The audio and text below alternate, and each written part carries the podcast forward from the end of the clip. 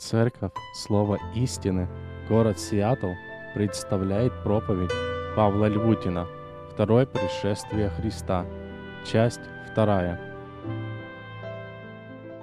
Сегодня мы с вами продолжаем говорить о событиях мировой истории, которые приковывают внимание каждого христианина.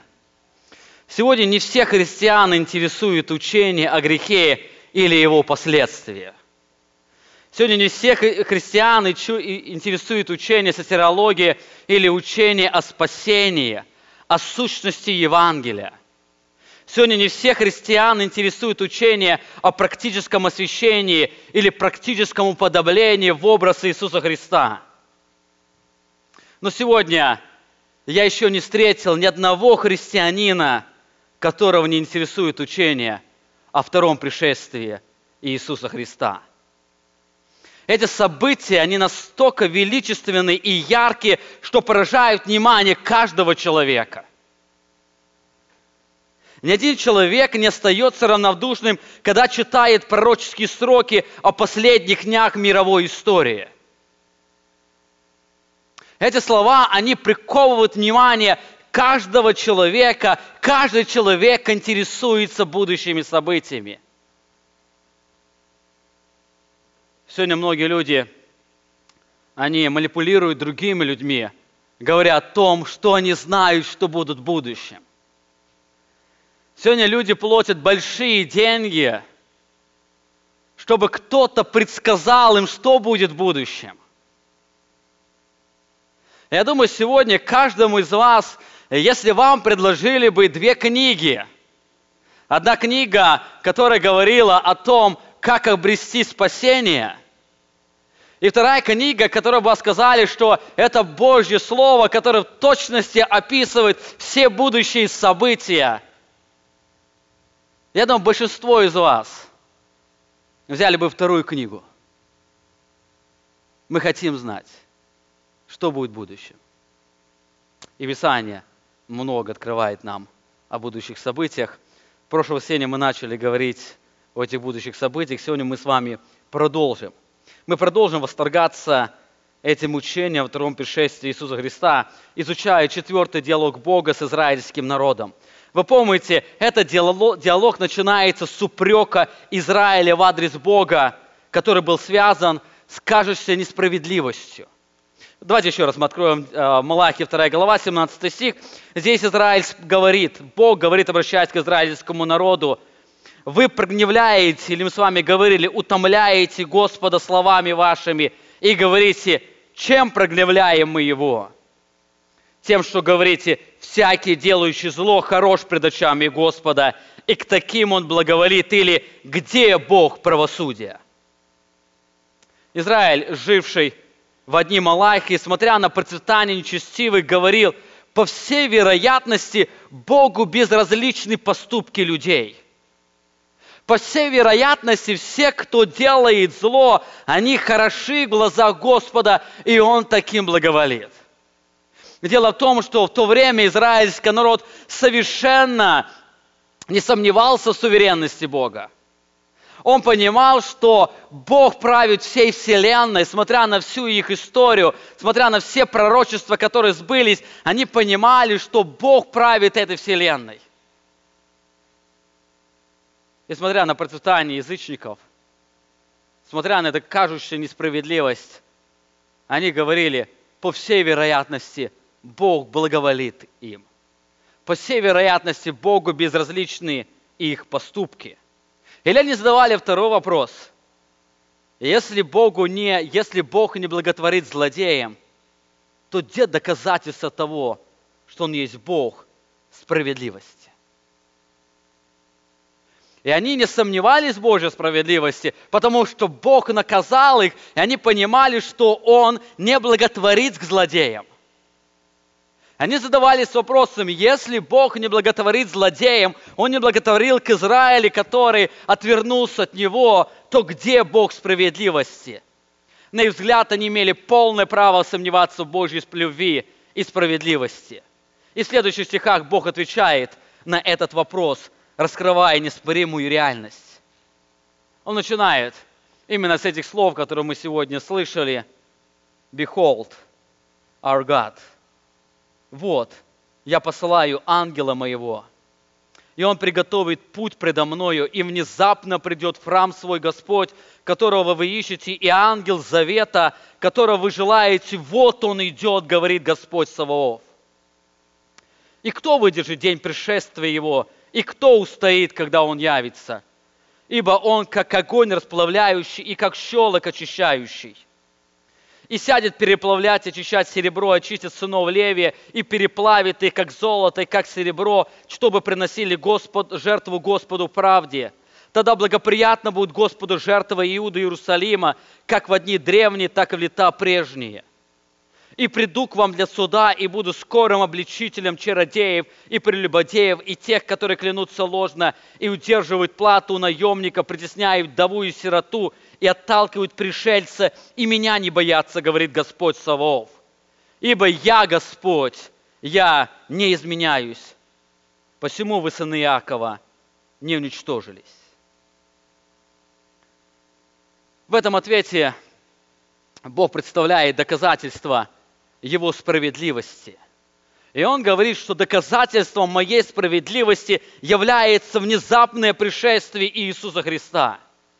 Очень важно отметить, когда ветхозаветные пророки говорили о пришествии Иисуса Христа, то они туда вкладывали более широкий смысл, чем мы сегодня вкладываем в эти слова – очень часто, когда ветхозаветные пророки говорили о пришествии Христа, они подразумевали не только явление Его на эту землю, но они с этим событием связывали события, которые были связаны с Его пришествием или события великой скорби – когда ветхозаветные пророки, они говорили о пришествии Христа, они говорили о событии семилетнего периода великой скорби и явления Иисуса Христа. Посмотрите на второй стих а, этой, э, этой, этой книги.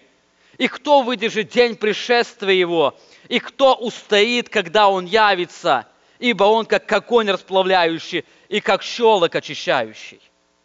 Кто выдержит день вот это слово «день», оно может иметь значение как период времени. Кто выдержит это время пришествия его и кто устоит?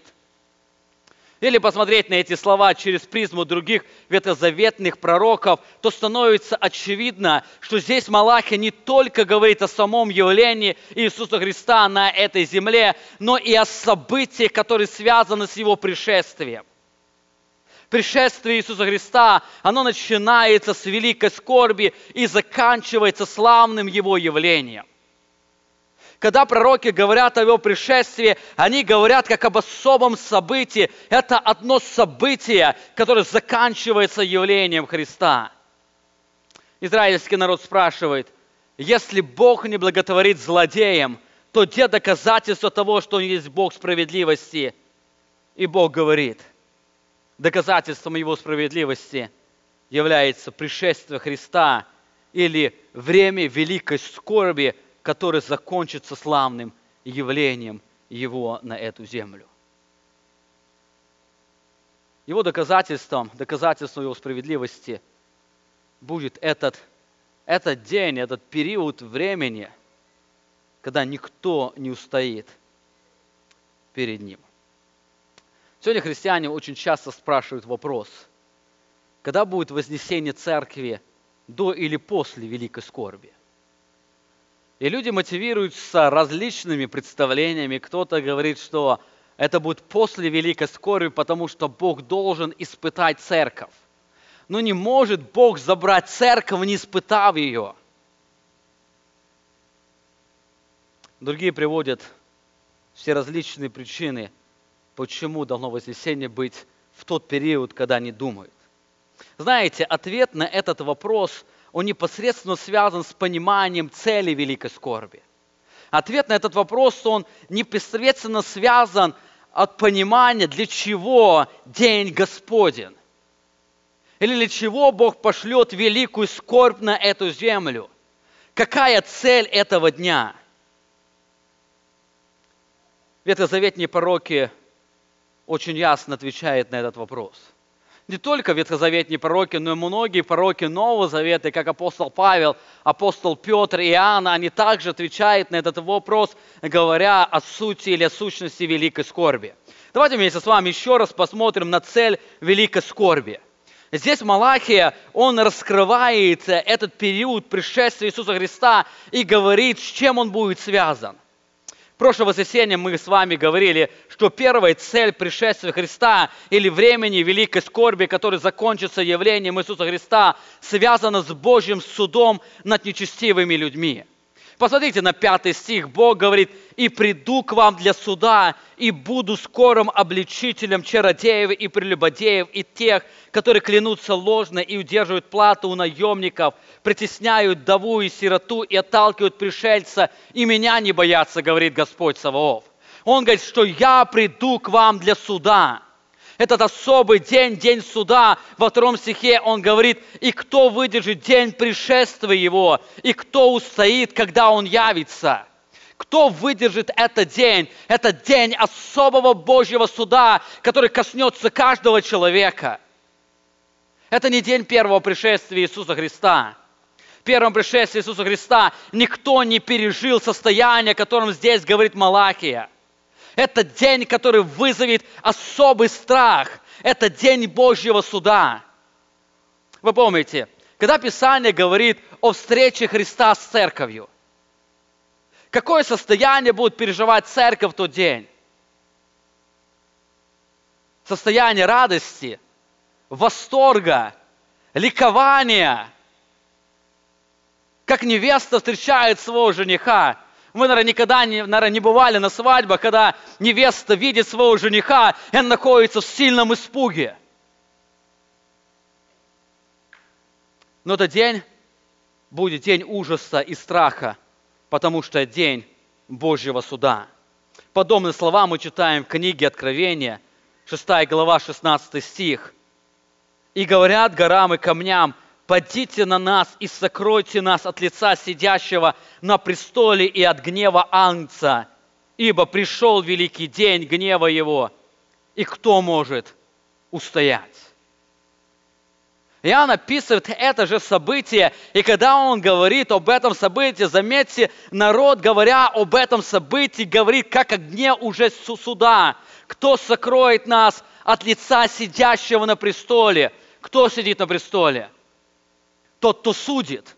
Кто нас сокроет от него и от гнева Анца? Кто сокроет?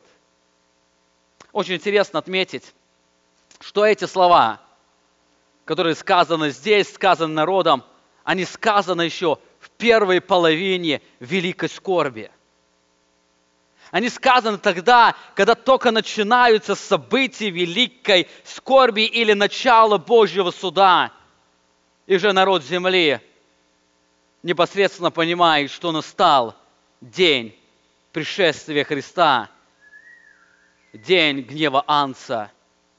И кто может устоять в этот день?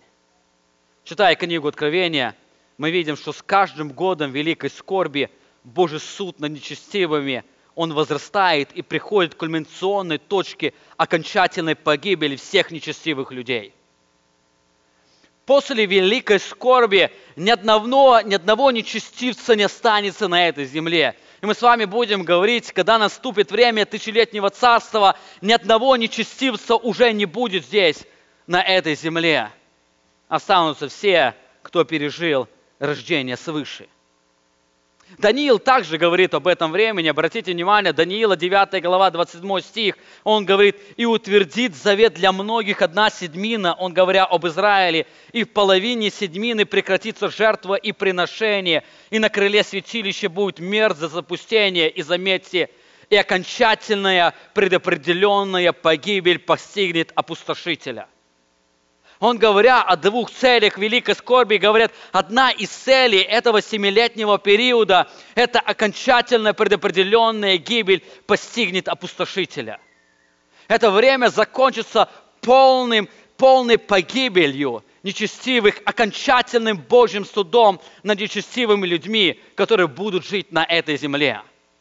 Это еще не Божий суд, который будет после тысячелетнего царства, когда все мертвые воскреснут. Этот Божий суд над живыми людьми, которые останутся или достигнут окончания великой скорби. И наступит окончательная предопределенная погибель опустошителя. Об этом времени писали многие пророки, называли его днем Господним или днем суда. Сафония говорит в 1 главе 14 стих, «Близок день Господа, близок и очень поспешает, уже слышен голос Дня Господня, громкого запоет тогда и самый храбрый. День гнева, день сей, день скорби и тесноты, день опустошения и разорения, день тьмы и мрака, день облака и мглы».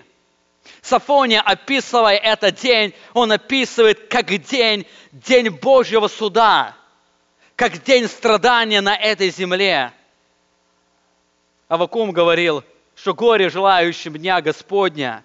И день 2, глава 1 стих, трубите трубой на Сионе и бейте тревогу на святой горе моей, да трепещут все жители земли, ибо наступает день Господен, ибо он близок, день тьмы и мрака – день облачный и туманный, как утренняя заря распространяется по горам народ, по горам народ многочисленный и сильный. Никого не будет от века, и после того не будет в роды родов. Такого дня никогда не повторится на этой земле. Об этом мы с вами подробно говорили прошлое воскресенье.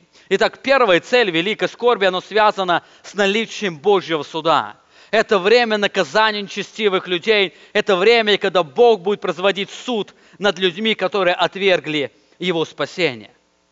Вторая цель великой скорби, она связана с очищением израильского народа. Две этих цели. Первая цель – это наказание нечестивцев. Вторая цель – это очищение израильского народа. Пророк Малахи описывает это время, говорит, что оно будет связано с очистительной, действ... с очистительной работой Бога над Израилем. Посмотрите второй стих. «Ибо кто выдержит день пришествия Его, и кто устоит, когда Он явится? Ибо Он, как огонь расплавляющий и как щелок очищающий». Он, Иисус Христос, огонь расплавляющий. Это огонь, который расплавляет дорогой металл для очищения от шлака – и он приводит эту аналогию. Иисус Христос, как огонь, он расплавит израильский народ и очистит его от беззаконий. Щелок очищающий – это жидкость, которая отбеливает грязь. Жидкость, отбеливающая грязь. Это жидкость, которая стирает грязь. Здесь Бог говорит об очистительном действии Христа, которое Он совершит над домом Израиля. Посмотрите, третий стих, Он продолжает – и сядет Иисус Христос переплавлять и очищать серебро, и очистит сынов Левия, и переплавит их, как золото и как серебро, чтобы приносили жертву Господу в правде или праведности. Он говорит, это Бог сделает для того, чтобы они приносили жертву Господу в праведности. Здесь Малахия говорит о дне второго пришествия Иисуса Христа, которое будет связано с очищением израильского народа. Это день, когда исполнятся многие пророчества, связанные с израильским народом. Пророк Даниил также говорит, что время великой скорби связано с очищением израильского народа от греха. Откройте Даниила 9 главу, 24 стих. 24 стиха он так здесь пишет – 70 седьмин, то есть 490 лет, 7 умножить на 70, 490 лет, он написано, определены для народа твоего и святого города твоего. Он говорит, определенное время, вот эти 490 лет, они предназначены для очищения израильского народа и Иерусалима. 70 седьмин определили для народа твоего и святого города твоего – для чего? Чтобы покрыто было преступление, запечатаны были грехи и изглажены беззакония. И чтобы приведена была правда вечная, и запечатаны были видения и пророк, и помазан, и помазан был святой святых. Обратите внимание, здесь Даниил говорит, что 400 лет они предназначены для израильского народа. Эти 490 лет, они служат для двух целей. Первая цель, он говорит о том, чтобы очистить народ Израиля от греха, чтобы было покрыто беззаконие, были запечатаны грехи и изглажены беззакония. 490 лет Бог предназначает для израильского народа, чтобы народ израильский был очищен. И вторая цель этого времени, чтобы приведена была правда вечная, и запечатаны были видения, и пророка помазан был святой святых, то есть Господь исполнил обещания на них, чтобы исполнились те слова, которые Бог обещал через своих пророков. 490 лет. Это время не для язычников. Это время не для церкви, это время для израильского народа. И после этого Даниил, он раскрывает это время, как это время будет происходить. 25 стих. Итак, разумей. Он говорит, когда это время, отсчет времени начинается. Итак, разумей, с того времени, как выйдет повеление о восстановлении Иерусалима до Христа или Мессии Владыки, семь седмин – и 62 седьмины. То есть 69 умножить на 7, это будет 483 года. С того времени, как выйдет повеление восстановления Иерусалима, пройдет 483 года. Еле почитать, многие богословы говорят, что это время исполнилось, когда Иисус Христос вошел в Иерусалим. Этот год исполнился в день в день, в то время, когда Иисус Христос вошел в Иерусалим. И написано, и возвратится народ, и обстроится улицы в эти 483 года, и стены, но в трудные времена. Он написано, что в это время Израиль будет переживать трудные времена. По истории мы знаем, что Израиль никогда в это время не имел полную независимость. И дальше он говорит, и по истечению 62 седьмин этого времени предан будет Христос смерти и не будет. Здесь он говорит, что после 483 лет, 483 э, лет Иисус Христос умрет и дальше и не будет, говоря о Его вознесении. А город и святилище – разрушены будут народом вождя, который придет. И город святилище будет разрушено, что произошло в 70-м году, и окончательно в 130-м году город и святилище будут разрушены народом вождя, который придет, и конец его будет как от наводнения, и до конца войны будет обустошение. 483 года. Это событие очищения израильского народа. В это время Израиль построит город. Вы помните, Бог говорит Даниилу, когда они еще находятся в Вавилонском плену, еще не было повеления восстановления Иерусалима. Он говорит, знай, выйдет повеление, придет это время, из Иерусалима обстроится, будет построен храм. Потому что мы видим, святилище разрушено. Придет Мессия, Мессия умрет, вознесется, и после этого город будет разрушен, и будет опустошение – в израильском народе. Не только город будет разрушен, здесь читаем, что храм будет разрушен, святилище будет разрушено, жертвоприношение будет остановлено. И после этого Даниил говорит о последних семи лет данного периода. Обратите внимание, он продолжает и утвердит завет для многих одна седьмина, а в половине седьмины прекратится жертвы приношения, и на крыле храм, и на крыле святилища будет мерзо запустение – и окончательная предопределенная погибель постигнет опустошителя. Смотря на этот текст, видно, что между 69 и 70 седьминами что-то должно произойти. Здесь пророк не описывает, мы с вами говорили, а, когда а, ветхозаветные пророки, они говорили о пришествии Иисуса Христа, они видели первое и второе пришествие Иисуса Христа как единое целое, как единое событие. И здесь Даниил описывает это как единое событие, но читая внимательно эти слова, мы видим, что между 26 и 27 стихами что-то произошло. Обратите внимание, что в конце 69-й седьмины храм был разрушен. Жертвоприношение было остановлено. Город был разрушен. Но в 27 стихе мы вновь встречаем повествование о храме. О храме, где будет мерзость запустения. Мы читаем, что жертва прекратится, то есть жертва, она будет вновь восстановлена, и она прекратится. И будет предопределенная погибель, которая постигнет опустошителя. Даниил пропускает особое время, это время церкви. Это время, когда Бог будет иметь свою работу над церковью. Он описывает время работы над Бога над Израилем. Помните, он начинает 490 лет, это время работы над Израилем. Он говорит, это время, оно предопределено для народа моего, для кого-то другого. И дальше он описывает, и он пропускает это время, время работы над церковью. И дальше он описывает последние семь лет, когда Бог непосредственно будет работать над Израилем. Последняя седмина – это время великой скорби. Время не для церкви, а время для Израиля. Да и Даниил непосредственно, он говорит, это время для Израиля. В это время когда Бог будет работать над церковью, Он будет ее созидать, произойдут несколько событий в израильском народе, Израиль будет восстановлен.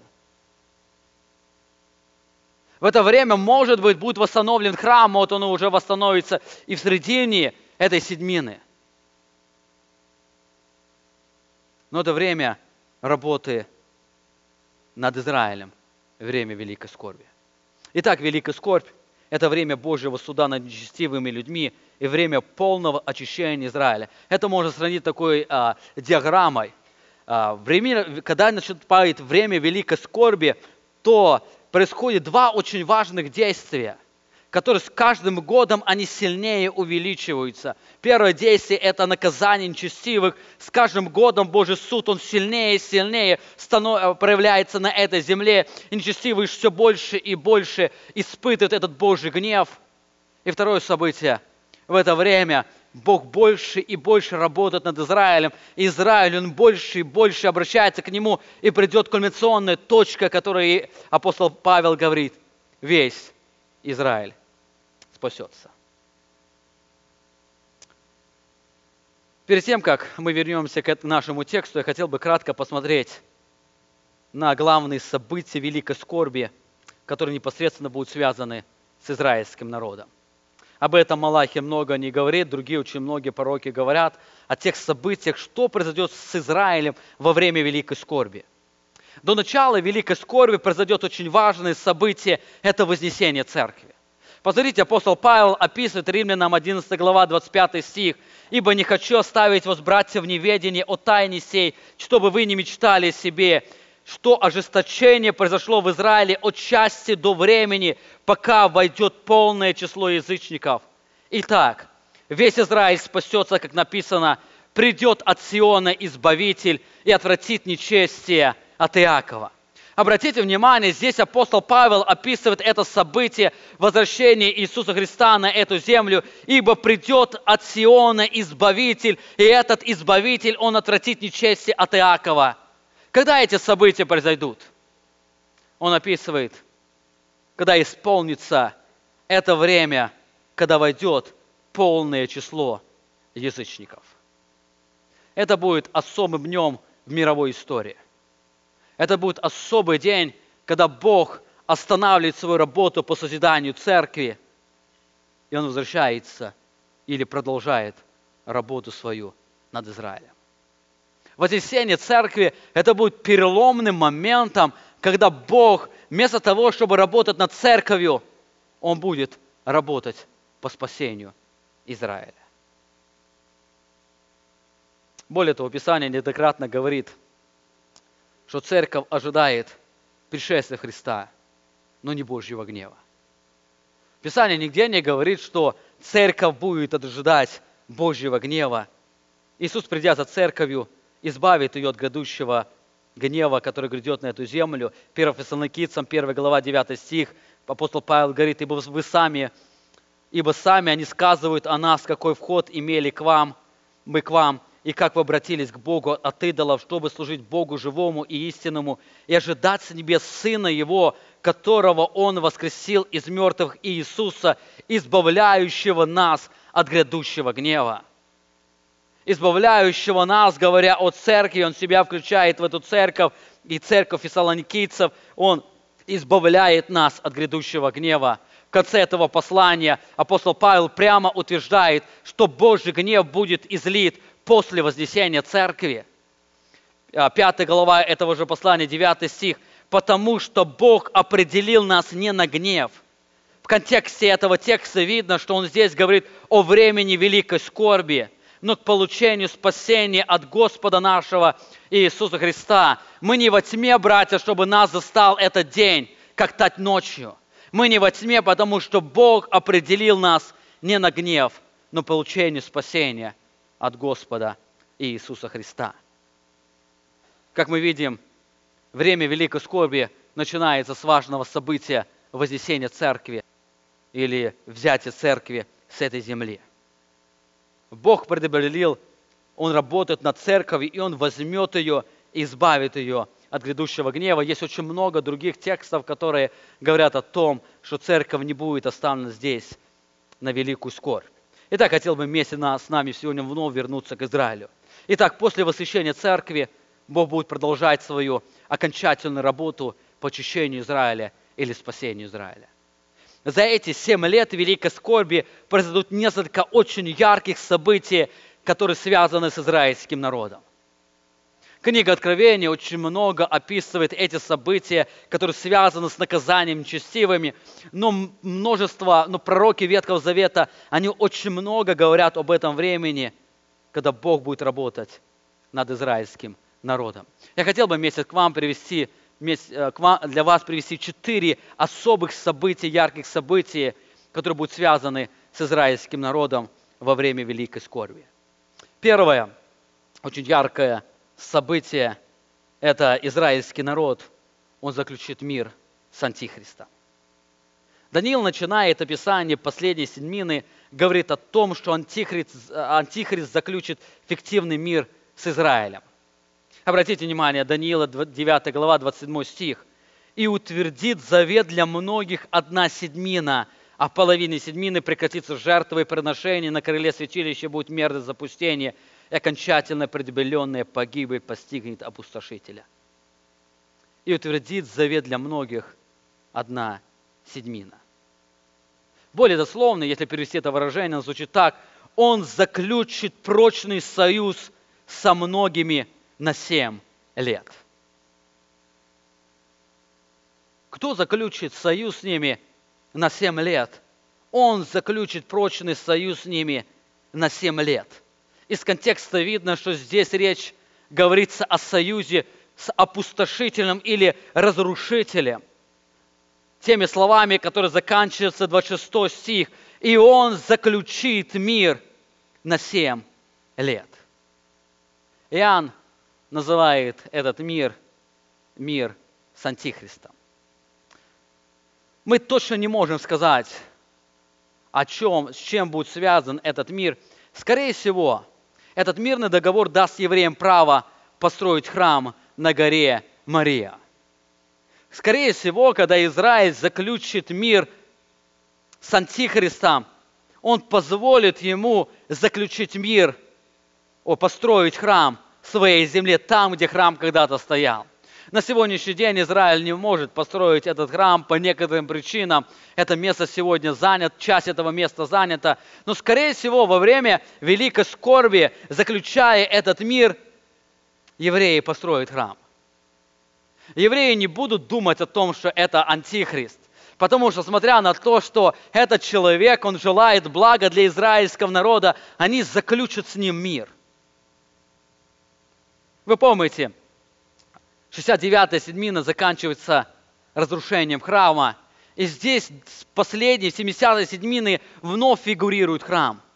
Когда-то он будет восстановлен. По всей видимости, он будет восстановлен в начале великой скорби, когда израильский народ заключит мир с Антихристом. В середине великой скорби или в середине седьмины, через три с половиной года, Антихрист совершит мерзость, осквернив отстроенный храм, установив там собственного идола.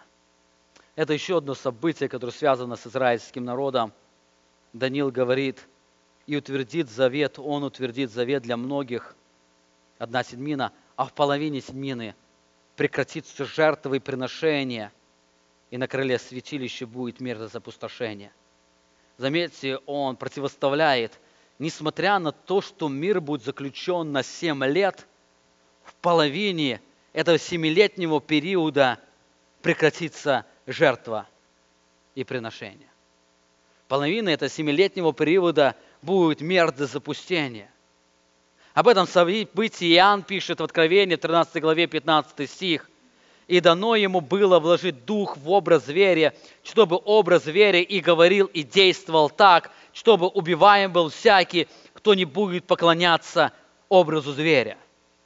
Скорее всего, мера запустения будет связана с тем, что Антихрист, он установит собственного идола и скажет, что все должны поклоняться именно этому идолу. Апостол Павел подробно описывает этот сценарий 2 Фессалоникийцам, 2 глава, 3 стих. «Да не больстит вас никто, ибо день тот не придет, доколе не придет прежде отступления, и не откроется человек греха, сын погибели, противящийся и превозносящийся выше всего называемого Богом или святынею, так что в храме Божьем сядет он, как Бог, выдавая себя за Бога. Апостол Павел говорит, прежде чем наступит явление Иисуса Христа, будет особое событие. Событие связано с тем, что Антихрист сядет в храме, называя себя Богом. Это событие, оно также будет связано с Божьей работой над израильским народом.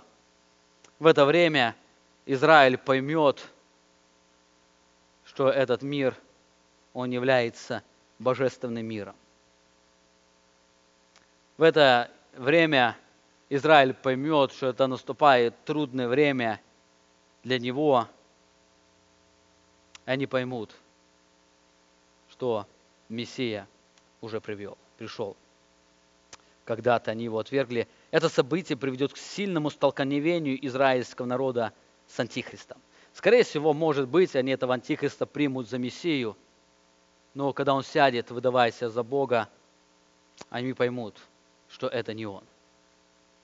И оно приведет к сильному столкновению израильского народа с антихристом. После этого время наступит сильное гонение на евреев для многих, где многие из них будут терпеть поражение. Это время приведет к поражению народа. Посмотрите, как Бог, Иисус Христос на горе Леонск описывает это событие, 24 глава Матфея, 15 стих. Итак, когда увидите мерзость запустение, запустение, реченную пророком Даниилом, вы помните, Даниил говорит, что в середине седьмины будет мерзость запустения. И когда вы увидите эту мерзость запустения, реченное через пророка Даниила, стоящее на святом месте, читающий да разумеет, тогда находящийся в Иудее – да бегут в горы. И кто на кровле, тот да не сходит взять что-нибудь из дома своего, и кто на поле, тот да не обратится назад взять одежды свои. Обратите внимание, здесь Бог говорит о быстрой спешке. Это время настолько будет ужасным, что не будет время спуститься со второго этажа на первый этаж, чтобы что-то взять. Это время будет настолько моментальным, настолько опасным, что не будет времени израильскому народу с поля вернуться домой, что-то взять, чтобы бежать с чем-то. Он говорит, это время будет настолько страшно, что все должны будут бежать. Он продолжает, говоря об израильском народе, горе же беременным и питающим сосами в те дни. Молитесь, чтобы не случилось бегство ваше зимою или в субботу, ибо тогда будет великая скорбь, какой не было от начала мира до ныне и не будет. В 24 главе это первый раз встречается слово великая скорбь. Читая до этого текста, вы будете читать, там Бог говорит скорбь, скорбь, скорбь. И здесь переломный момент в эти три с половиной года, когда наступит мерзость запустения, Бог говорит, наступит великая скорбь, которой не было от начала мира и никогда больше не будет. Это будет самое трудное время для израильского народа – Никогда еще Израиль не будет иметь такого поражения, как он будет поражен в это время. Мы не знаем, сколько евреев погибнет в это время, но Захарий говорит, что в это время будут истреблены две трети всех евреев. В это время умрет большее количество евреев. Ни в один период истории еще столько евреев не погибало. Эти три с половиной года они переведут а, к двум третьим смерти всей нации, нации евреев. Об этом Захария пишет, 13 глава, 8 стих. «И будет на всей земле, говорит Господь, две части на всей израильской земле, говорит Господь, две части на ней будут истреблены, вымрут, а третья часть останется на ней. В контексте говоря об израильском народе, дальше он говорит, и эту третью часть, и веду эту третью часть в огонь, и расплавлю их, как плавят серебро, и очищу их, как очищает золото. Они будут призывать имя Мое, и я услышу их и скажу, это мой народ. Они скажут, Господь, Бог мой. Обратите внимание, эти слова, они очень сильно созвучны со словами пророка Малахии – ибо Он явится, Он как огонь, расплавляющий, как щелок очищающий. Он сядет переплавлять сынов Левия. И здесь Захария говорит, Он расплавит, Он переплавит, Он очистит, как золото. Он очистит этот израильский народ. Но только одну треть. Другие тексты говорят, остаток спасется. Это действительно одна треть, это будет остатком израильского народа весь Израиль спасется, то есть к тому времени вся эта одна треть, часть израильского народа, она спасется, но также будет являться остатком. Отказ Израиля поклоняться зверю послужит не только массовому истреблению, но захвату Иерусалима, центра поклонения Богу. Антихрист соберет армии всего мира, чтобы воевать против Иерусалима. Это будет связано с некоторыми событиями. Во-первых, это будет связано а, с нежеланием израильского народа поклоняться Антихристу. Более того, а, еще известно то, что а, язычники, они будут испытывать сильные страдания от Божьего гнева. Они понимают, что Иерусалим, он ассоциируется с самим Богом. Они пойдут против этого города воевать против самого Бога. В этом сражении – известно как Армагеддонская битва, еврейская армия потерпит поражение, и город будет взят. Захария описывает это, это событие, 12 глава, 2 стих. «Вот я сделаю Иерусалим чашей иступления для всех окрестных народов, и также для Иуды во время осады Иерусалима. Даже многие евреи, они восстанут против своего города, и будет тот день, сделай Иерусалим тяжелым камнем для всех племен, все, которые будут поднимать его, надорвут себя и соберутся против него все народы земли. Захария описывает, что все народы земли, они соберутся против Иерусалима, потому что Иерусалим будет тяжел для них. Они придут, чтобы уничтожить его. И дальше Захария описывает результат – или детали этой битвы. Посмотрите, 14 глава, 1 стих. «Вот наступает день Господень». Он опис, опять описывает этот день Господень, который связан с великой скорбью и возвращением Христа. Вот наступает день Господень и разделит награбленное у тебя среди тебя. И соберу все народы на войну против Иерусалима, и взят будет город, и, разгла... и разграблены будут домы, и обесчещены будут жены, и половина города пойдет в плен. Остальной народ не будет истреблен из города. В этих словах Захария очень ясно говорит о том, что Израиль потерпит серьезное или сильнейшее поражение. Израильская земля, она будет разграблена. Все народы соберутся против Иерусалима. Город будет взят. Будет великое беззаконие. Дома будут разграблены, жены будут обесчестены, и многие евреи падут в плен. В это время множество народа также погибнет. Это время тяжелого страдания израильского народа, о нем Христос говорит, это будет великая скорбь, которую никогда израильский народ не, испытывал и не будет испытывать. Это время тяжелого страдания израильского народа было проявлением Божьей любви к ним, как к избранному его народу. Это время, оно не только было связано с очищением или наказанием других народов, но это время было связано с очищением израильского народа. Через все эти события Бог работал над Израилем для того, чтобы даровать им спасение. В это время не только Бог работал над Израилем, в это время Бог произвел суд над язычниками. Множество людей, откровенно написано, описывает, что они погибнут, они будут испытывать тяжелую болезнь. На земле будут великие катаклизмы, и все они будут связаны с Божьим судом.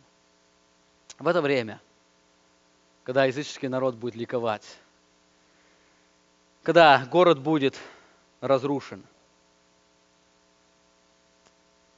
когда в храме воцарится беззаконие, мерзопустение, когда Иерусалим будет попираем язычниками, евреи будут истребляться, в этот момент произойдут несколько сверхважных событий.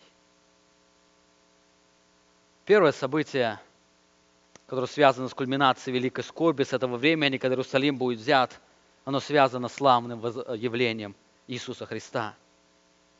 Захария продолжает описание этого события, 14 глава, 3 стих.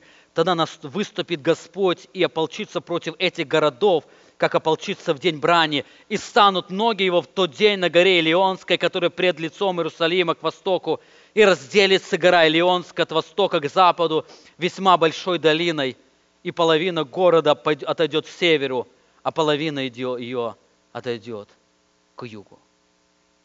Это событие является завершающей точкой великой скорби для израильского народа. Великая скорбь а, закончится не с падением ее, постепенным спадением. Великая скорбь а, а, закончится резким остановлением. Если великая скорбь, она будет начинаться с событиями, которые будут нарастать, нарастать, они будут более сильнейшие действия, то кульминационная точка этой скорби, она полностью остановит эту скорбь, это время работы Бога над Израилем. И кольцонной точкой будет славное явление Иисуса Христа. Он придет и станут ноги его на Илионской горе. Тогда армия Антихриста, она будет истреблена. Малахи говорит об этом дне, 3 глава, 2 стих. «И кто выдержит день пришествия его, и кто устоит, когда он явится, ибо он как огонь расплавляющий и как щелок очищающий». Ибо в этот день закончится этот день пришествия явным или славным явлением Иисуса Христа. Когда явится Христос, произойдет еще одно сверхважное событие для израильского народа. Это полное его спасение. Именно в это время, когда Иерусалим а, будет попираем язычникам, придет Иисус Христос и наступит время спасения остатка Израиля. В этой точке исполнится Божьи слова, сказанные многими пророками. Пророк Малахи говорит об этой точке, 3 стих 3 главы.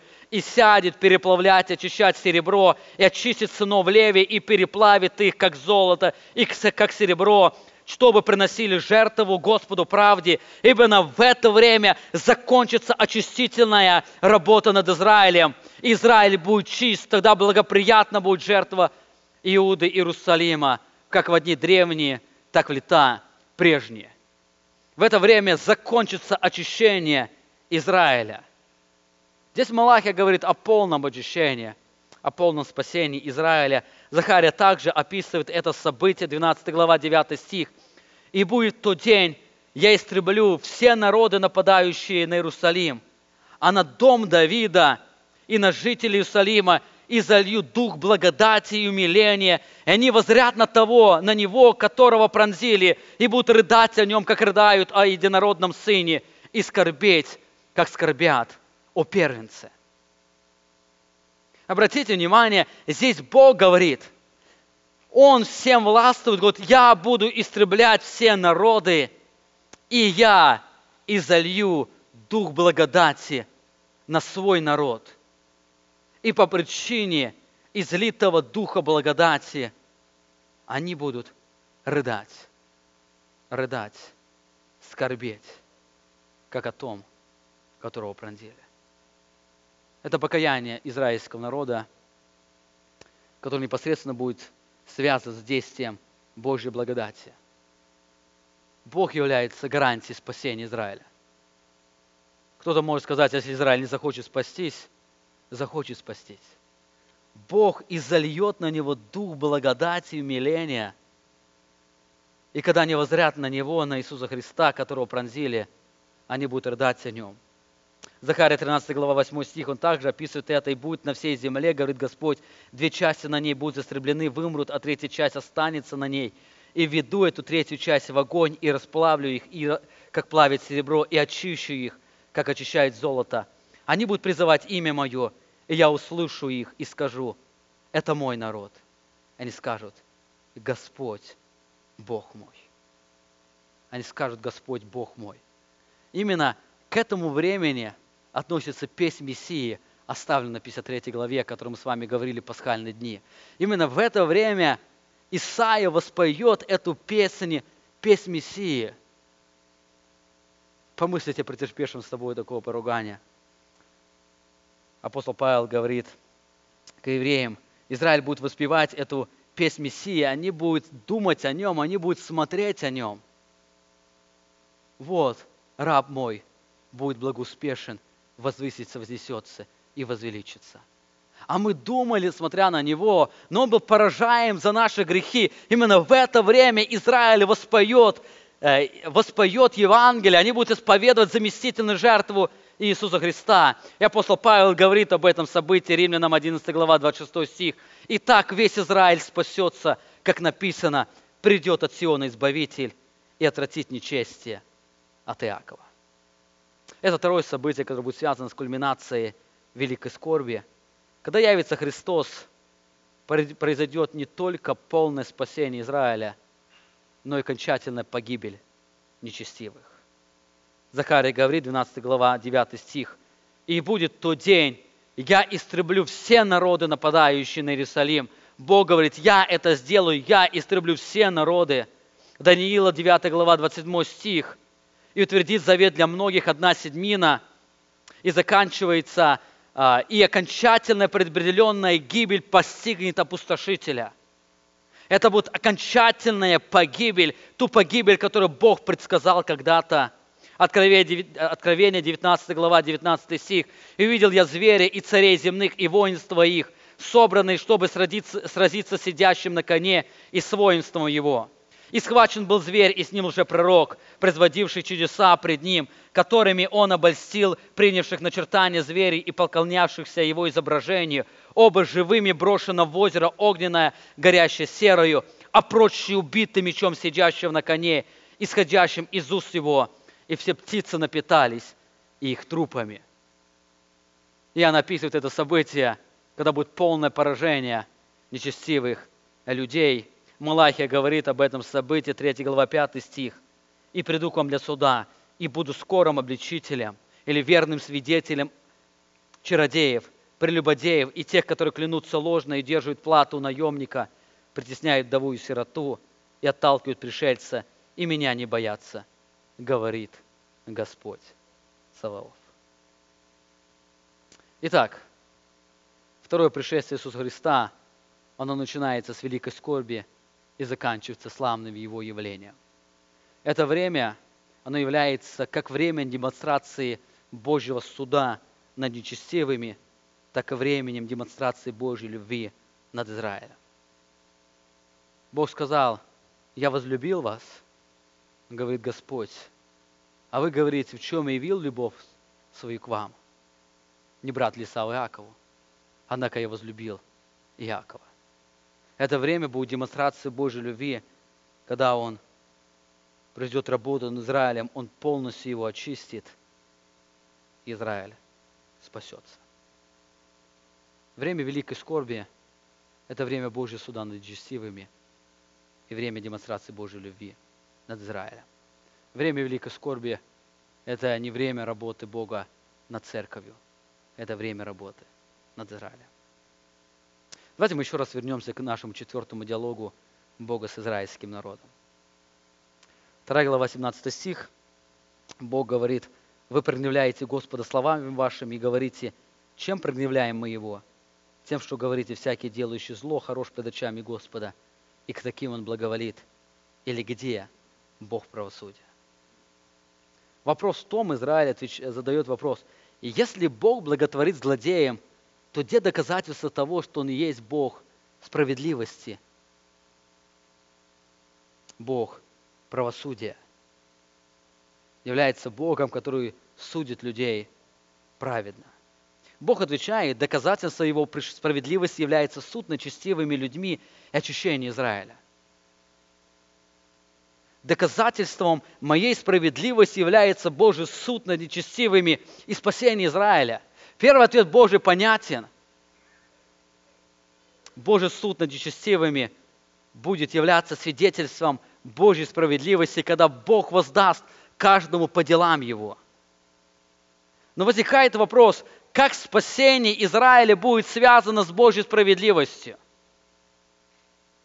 Как спасение Израиля будет связано с Божьей справедливостью, когда они такие же нечестивые – они также погрязшие в этом нечестии, как и другие народы.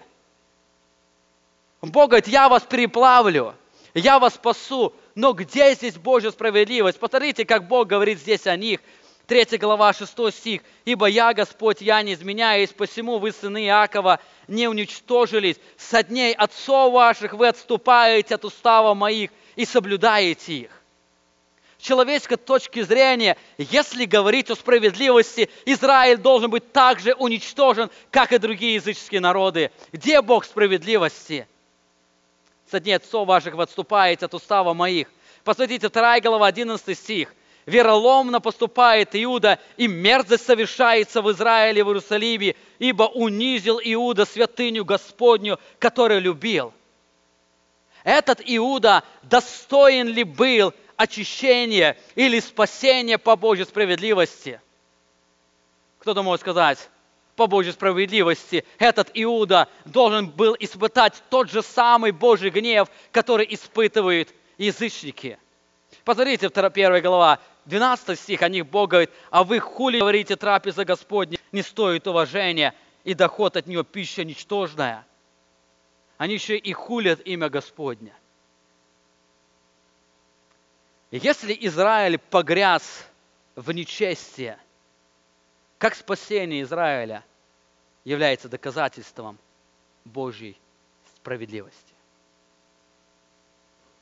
Я хотел бы вновь подчеркнуть, мы сегодня не говорим о Божьей верности, мы говорим о Божьем суде, о праведном суде.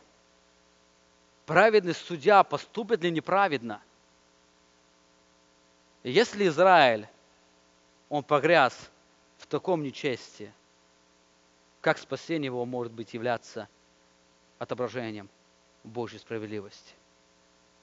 Они говорят, где Бог правосудия? И Бог отвечает на этот вопрос. Малахи отвечает на вопрос Божьего, Божьей справедливости, говоря, что Спасение Израиля, он отображает Божью справедливость через ангела завета. Посмотрите на второй стих. «Ибо он, как огонь расплавляющий, как щелок очищающий, и сядет переплавлять и очищать серебро, и очистит сынов Левия, и переплавит их, как серебро и как золото, чтобы приносили жертву Господу правде. О чем здесь идет речь? Что значит ангел завета очистит или переплавит их? Чем эти слова, они связаны с доказательством Божьей справедливости? Где Бог справедливости? Бог говорит, я приду и переплавлю вас и очищу вас. Где Божья справедливость? Исаия подробно описывает этот процесс. Исаия 1 глава, 25 стих. «И обращу на тебя руку мою, и как в щелочи очищу с тебя примесь, и отделю от тебя свинцовое, и опять поставлю тебе судей, как и прежде, и советников, как в начале. Тогда будут говорить о тебе, город правосудия или правды, столица верная. Сион спасется правосудием, и обратившиеся сыны его правдою, всем же отступникам и грешникам погибель и отставшиеся от Господа истребятся. Обратите внимание, здесь а, Исаия говорит, что Сион или Израиль спасется правосудием и обратившиеся сыны его правдою, а другие нечестивцы, они будут истреблены и наказаны Господом. О чем здесь идет речь? Как Божья справедливость, она связана со спасением Сиона. Сион спасется правосудием. Более дословный перевод 27 стиха звучит так. Сион выкуплен будет правосудием и обращен праведностью. Сион спасется ли там имеется значение выкупа. Сион спасется правосудием. И обратившиеся сыны его, они обратятся праведностью. О чем здесь идет речь? Каким правосудием Сион будет выкуплен? Здесь идет речь о искупительной жертве Иисуса Христа. Что значит ангел завета очистит или переплавит их? Это значит, что Бог выкупит их. Сион выкуплен будет правосудием. Бог возьмет все нечестие израильского народа и возложит на Христа, а израильскому народу дарует свою праведность. Как Израиль может спастись и при этом восторжествовать Божью справедливость? Благодаря только искупительной жертве Иисуса Христа, которая удовлетворит Божью справедливость. Израиль спасется праведностью ангела завета или Мессии. Народ спрашивает, если Бог не благотворит злодеям, но спасет свой народ, который погряз в беззаконии, то где доказательства того, что Он и есть Бог справедливости? И Бог отвечает, доказательством Божьей справедливости является ангел завета. Бог выкупит израильский народ ангелом завета. Как когда-то выкупались первенцы в израильском народе, так Бог выкупит этот израильский народ, Он возложит все их беззакония на Христа и им дарует спасение. Итак, спасение Израиля, оно произойдет, произойдет в будущем. Спасение Израиля, оно будет свидетельством Божьей справедливости, которая проявится в Иисусе Христе.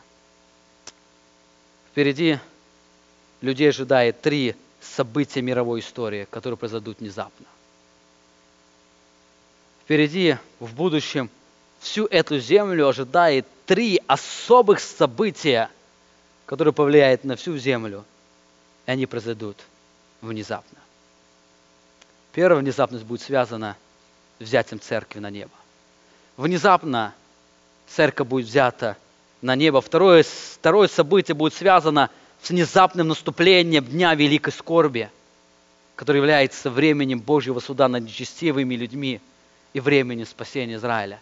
Это внезапно произойдет. Никто не будет ожидать, будет говорить мир и безопасность. И тогда это произойдет. И третье событие. Внезапно великая скорбь закончится славным явлением Христа. Тогда, когда никто не будет ожидать, это время, оно закончится внезапным пришествием Иисуса Христа. До тех пор, пока церковь находится на этой земле, любой еврей, любой язычник может получить очищение через жертву Иисуса Христа. В будущем будет спасение Израиля, но ваше спасение, оно может произойти прямо сейчас. В будущем будет а, выкуп Израиля, но вас Бог может выкупить прямо сейчас. В будущем Иисус Христос будет очищать свой народ Израиль. Но сегодня Он может очистить каждого из вас. Сегодня, благодаря искупительной жертве Христа, Бог предлагает каждому из вас спасение. И апостол Павел говорит, Деяние 17 глава, 30 стих. Итак, оставляя времена неведения, Бог ныне повелевает всем людям повсюду покаяться, потому что Он назначил день, в который будет праведно судить Вселенную посредством предопределенного им мужа, подав удостоверение всем, воскресив его из мертвых. Бог будет судить Вселенную, настанет день, и у Бога назначен этот день суда Вселенной, и будут спасены только те, кто имеет искупление в жертве Иисуса Христа. Израиль спасется – только благодаря искупительной жертве Иисуса Христа, точно так же, как сегодня спасается каждый из нас, кто является частью церкви. Помолимся, воздарим Бога за это. Аминь.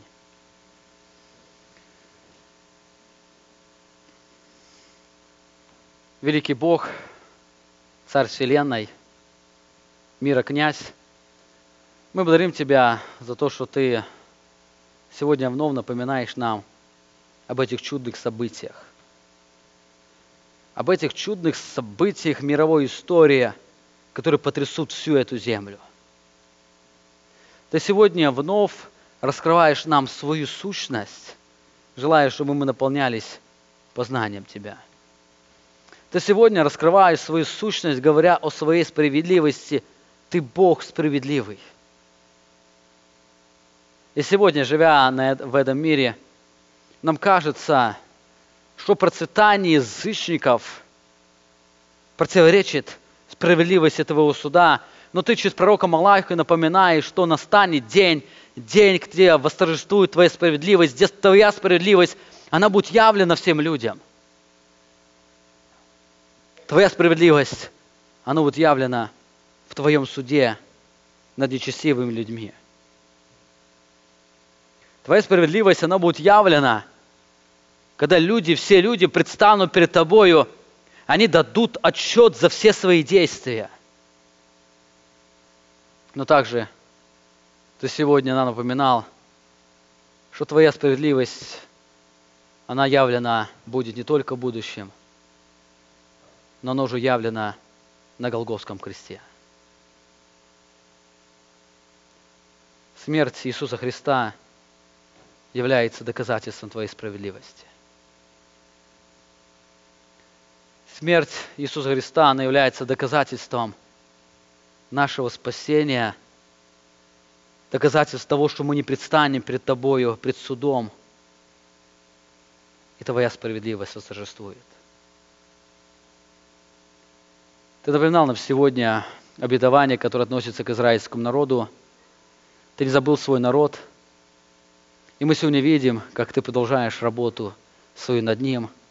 Настанет день, когда каждый человек из твоего народа, он увидит тебя и преклонится перед тобою, и познает тебя, и будет рыдать перед тобою. Я благодарю тебя за то, что ты сегодня открываешь двери пред язычниками, и мы сегодня можем быть частью церкви, иметь спасение через жертву Иисуса Христа. И Твоя справедливость торжествует и в нашей жизни через смерть Иисуса Христа. Я прошу Тебя, Ты благослови каждого, кто сегодня не знает Тебя. Ты коснись Духа Святым каждого, кто сегодня является частью этого нечестивого народа, на который грядет день суда. Чтобы они, смотря на Твое Евангелие, смотря на Твою красоту искупления, смотря на Твой призыв, на Твое повеление покаяться, они могли сегодня преклониться перед Тобою и познать Тебя. А нам, которые знают Тебя, которые пережили искупительное действие Твоей благодати, даруй постоянно восторгаться Твоей справедливостью на живой, любящий Бог. Аминь. Вы прослушали проповедь пастора Павла Львутина. Другие проповеди и информацию о нашей церкви вы можете найти на нашей странице в интернете www.словоистины.org.